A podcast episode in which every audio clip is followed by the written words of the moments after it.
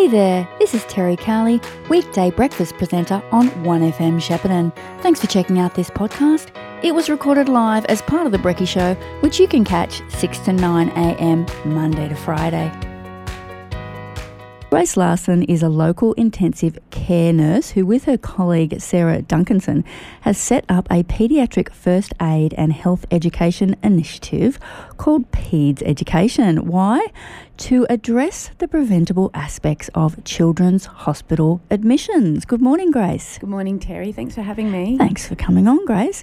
Now, with the work that you're doing, you find there is a real disparity between um, what's happening with children in this space, rural versus metropolitan. Yeah, well, the um, Australian Institute of Health and Welfare has actually got some statistics on that, and um, children growing up in rural Australia are twice as likely to uh, actually die from preventable accidents and illnesses and injuries. Um, and I actually, we don't believe that this needs to be the case because these things are preventable.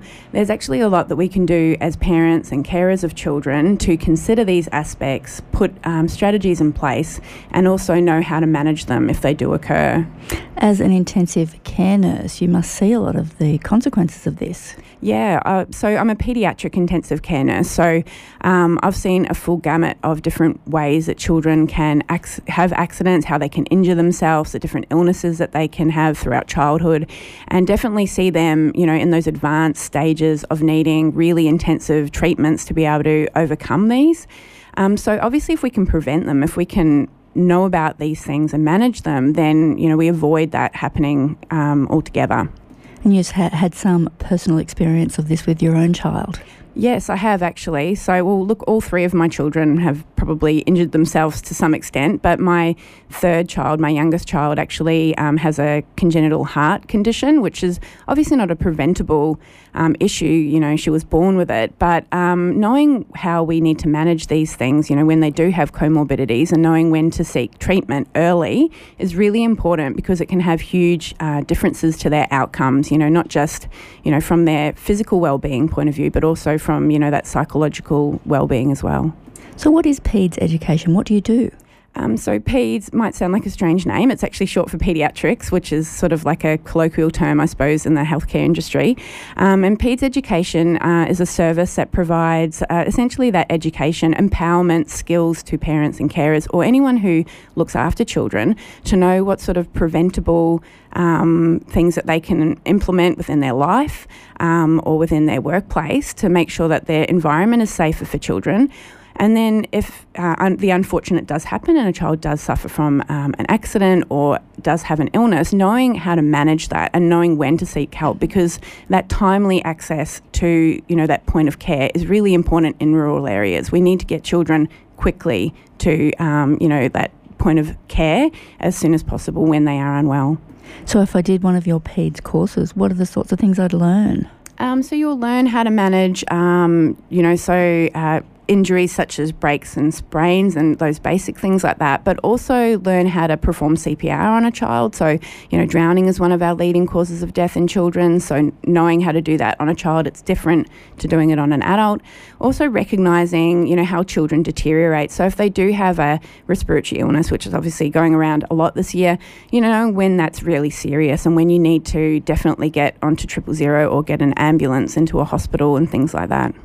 What about the preventative aspects? That's obviously reacting to an unfortunate situation. Yes. You're a lot about preventing these things happening in the first place. Yeah, absolutely. That's our first um, step, essentially. So we really talk about, you know, within your home or within your farm, what are the different things that you need to be aware of? Because being aware of these things means we're more likely to put strategies in place. So, you know, working with um, Kidsafe Victoria, they've got some really great resources out there. So we use those to sort of talk about, you know, dam safety, livestock, um, machinery, and different things like that. And also, you know, acknowledging that children um, on farms also sometimes play a working role well. So if you've got kids that are participating in that work type activity, uh, the Victorian Farmers Federation is also another um, great resource that we channel because they've got great um, advice for parents on how to do that safely and considering your children, you know, with that occupational health and safety side of things as well to prevent, you know, injuries from quad bikes or, you know, if they're in the shearing shed or in the milking shed and things like that as well. You mentioned the Victorian Farmers Federation, who you are collaborating with in their in their farm making farms safer initiative. You're also doing some work with maternal and child health nurses. Yeah, so we work with uh, the Shepparton Maternal and Child Health Nurse Group to provide some free first aid to new mothers and new parents and grandparents.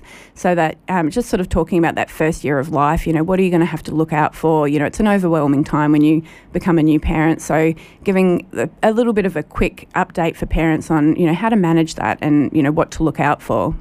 And some specific courses for the Aboriginal and Torres Strait Islander community.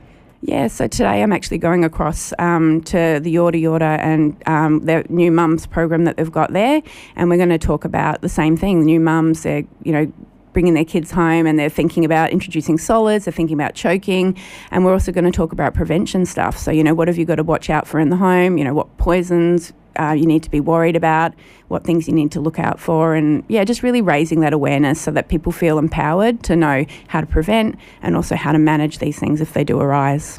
What are you trying to do, though? It's a big and complex problem. I mean, what uh, what is essentially, I mean, would your work ever be done? Look, maybe not. I think we probably have a real set ourselves a really high bar. Like we have a vision, which is you know to empower everybody with these with this knowledge and skills, because we really do believe that you know what we've learned as paediatric nurses can actually be um, encompassed by everyone who's a parent and who's a carer. This is stuff that can be taught. It's stuff that can be learned, and you know the more people we know in a community that know first aid, we're going to get better outcomes. So the same concept goes for children. So the more people that know this specifically for children means that our our outcomes for children will be better. If people want to get some more information about your organisation or perhaps do one of your courses, what should they do? Well, we have a website, so you can go to that, which is www.paeds, which is P A E D S dot education. Um, and you can also email us through um, contact at paeds.education. And do you have some courses coming up locally? Yes, we do actually. We've got some coming up in October. We've got a couple of different courses um, coming up in the next couple of weeks. So if you jump on our website, you'll be able to see when they are and if they suit, if you'd like to come along.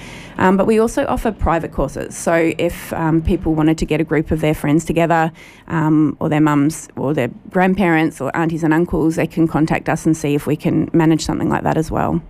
Great. Thanks so much for your time this morning, Grace. Seems like a really fantastic initiative and something that we could all benefit from. So, really appreciate your time this morning and best of luck with the with what you're doing. Thanks, Terry.